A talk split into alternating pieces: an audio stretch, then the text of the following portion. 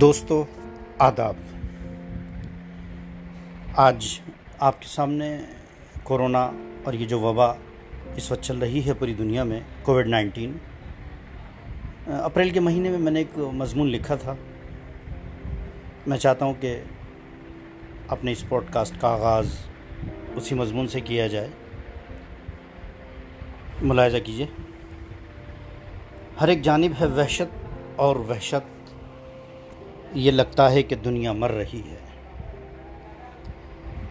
حضرت آدم کو اللہ تعالیٰ نے پیدا فرمایا، جس کا ذکر قرآن مجید میں کئی جگہ تفصیلی اور اجمالی ہے۔ خاص طور پر سورہ بقرہ میں انی جائل فی الارض خلیفہ جیسا خطاب اور سرٹیفکیٹ عطا فرمایا۔ یقیناً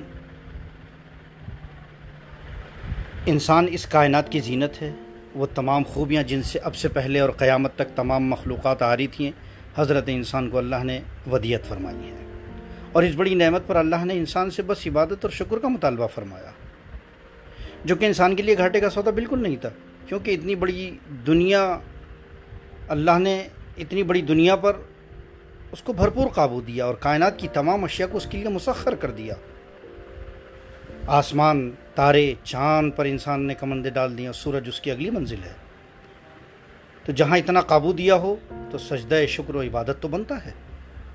مگر تاریخ انسانی تخلیق آدم سے لے کر اب تک اور اس دنیا کے خاتمے تک، جہاں انسانی اخلاقیات اور اقدار کے بام عروج تک پہنچتی ہے، وہیں کبر و نخوت، وہیں کبر اور، کبر و نخوت اور سرکشی سے، اس اشرف المخلوقات نے خالق حقیقی سے بغاوت بھی کی ہے۔ اسی کائناتی نظام کو بھرپور انسانی اخلاقیات اور انسانی اقدار کے ساتھ چلانے کے لیے انبیاء اور رسولوں کا سلسلہ شروع کیا تاکہ حجت تمام رہے۔ جب جب اس زمین پر تغیانی بڑھی تو اللہ نے اس کے سرکوبی کے لیے اجتماعی عذاب نازل فرمائے۔ طوفان نوح اس زمین کے ان بڑے عذابوں میں سے ایک ہے جس کو اس زمین کی نشت ثانیہ بھی کہا جا سکتا ہے۔ کیسے اللہ نے پانی کے ذریعے ساری زمین کو ہموار کر دیا؟ سب کچھ غرقاب ہو گیا۔ سوائے حضرت نوح کی کشتی کے، جو آپ نے اللہ کے حکم سے بنائی اور اپنے ماننے والوں اور جانوروں کے ایک ایک جوڑے کے ساتھ سوار کر کے اس عطا پانی میں نکل گئے جس کی نہ ابتدا معلوم تھی اور نہ انتہا۔ ایک وقت کے بعد پانی کم ہوا اور آپ کی کشتی ایک محفوظ مقام پر رکی اور دنیا کی نشت ثانیہ کا عمل شروع ہوا۔ یہ وہ وقت تھا جب اللہ نے اس زمین کو انسانی اخلاقی اقدار کی پامالی انبیاء کی حرزہ سرائی اللہ کی نافرمانی، غرور و تکبر جیسے بہت سارے امراض پر گرفت فرمائی اور اس زمین کو اس خباصت سے دھو کر صاف کر دیا۔ عذابوں کے اجتماعی اور انفرادی سلسلے زمین پر پیارے نبی محمد عربی صلی اللہ علیہ وسلم کی بیست تک آتے رہے۔ لیکن آپ کی بیست کے بعد اجتماعی عذاب تو قیامت تک کے لیے موقوف کر دیا گیا، لیکن انفرادی سزائیں اللہ نے جاری رکھیں دسمبر دو ہزار انیس چین میں نمودار ہونے والا یا پھر نمودار کیا جانے والا۔ ایک جرسوما، ایک وائرس، جس نے اچانک اس تیز دوڑتی دنیا کی نفس کو روک دیا۔ بقول وسط اللہ خاں کہ یہ زمین ضروری مرمت کے لیے بند ہے۔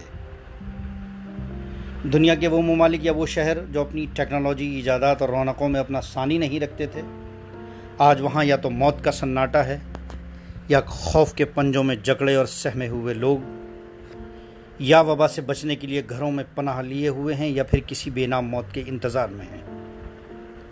زمین کی صاف اور شفاف دھڑکنیں جو شاید کئی سو سال پہلے کئی سو سال پہلے سنی گئی تھیں، ایک بار پھر ان کو سنا جا سکتا ہے اور مشاہدہ بھی کیا جا سکتا ہے۔ اچانک خدا پاک نے اس عرض پر انسانی دادا گیری کو للکار کر اس بات کا اعلان کر دیا ہے کہ لمن الملک اليوم کہ آج کس کی بادشاہت ہے؟ کون ہے آج کے دن کا بادشاہ؟ اور سارے انسان اس بات کا اقرار کر رہے ہیں کہ الملک اللہ الواحد القہار، کہ اس زمین کا اور اس سب کا تو مالک صرف اللہ ہے۔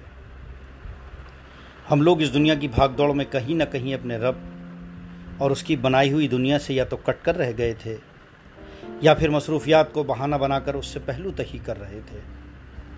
اللہ نے محض ایک حقیر سے ذرے سے جو بغیر مائکروسکوپ استعمال کیے نظر بھی نہیں آ سکتا۔ لیکن اللہ کے لشکر کے اس حقیر سے سپاہی نے ایٹمی ہتھیاروں، راکٹ، میزائل، آلات جنگ، ہوائی جہاز، بحری بیڑے اور ہر ایک ساز و سامان کو یک لخت منجمد کر دیا۔ اور بڑی بڑی سپر پاور اور ویٹو پاورز ممالک کو پیشانی کے بل گھسیٹ کر ایک مجبور محض بنا دیا۔ وہ ممالک جن کے ایک اشارے پر بھری بستیاں ویران کر دی جاتی تھیں، آج ان کے چہروں سے مایوسی اور گھٹن محسوس کی جا سکتی ہے۔ موت کا خوف ان کی پیشانی پر خطروں کی شکل میں نظر آ سکتا ہے۔ یہ قدرت کا کوئی غضب ہے، عذاب ہے، سازش ہے، یا پھر شامی بچوں کی آہیں، عراقی بچوں کا لہو افغانستان کی عوام کی بکھری لاشیں، لیبیا کے بے بس لوگوں پر بے تحاشا بمباری، گوانٹانامو جیل میں مسلم قیدیوں پر وہ مظالم جن کی مثال انسانی مہذب تاریخ میں کہیں سے کہیں تک نہیں ملتی۔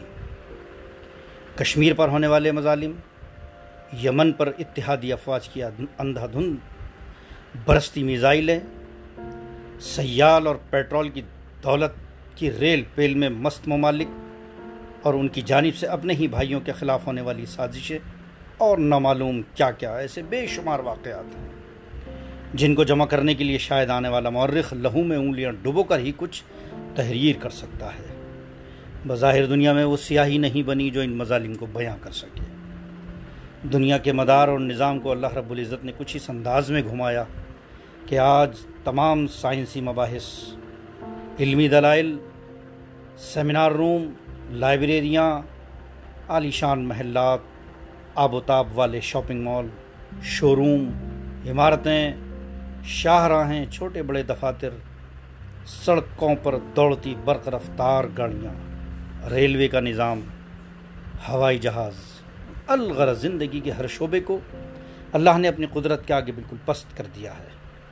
اللہ کی ناراضگی اس قدر بڑھی کہ اس نے اپنے گھر کے دروازے ہمارے لیے مکفل کر دیے۔ حرمین شریفین کو زائرین کے لیے بند کر دیا گیا۔ مطاف کو انسانوں سے خالی کرا لیا گیا۔ روضہ رسول اتھر پر درود و سلام سے محروم کر دیا گیا۔ جنت البقی پر حاضری سے روک دیا گیا۔ پچھلے دنوں واٹس اپ اور فیس بک پر ایک مفصل تحریر نظر سے گزری، جس میں کچھ ایسے ناقابل یقین حقائق بیان کیے گئے جو ہماری عبرت کے لیے کافی ہیں۔ اسی مضمون کا کچھ حصہ تھوڑے سے رد و بدل کے ساتھ ملاحظہ کیجیے تاریخ حیرت زدہ ہے۔ امریکی خام تیل کی قیمت زیرو فی بیرل ہو چکی ہے۔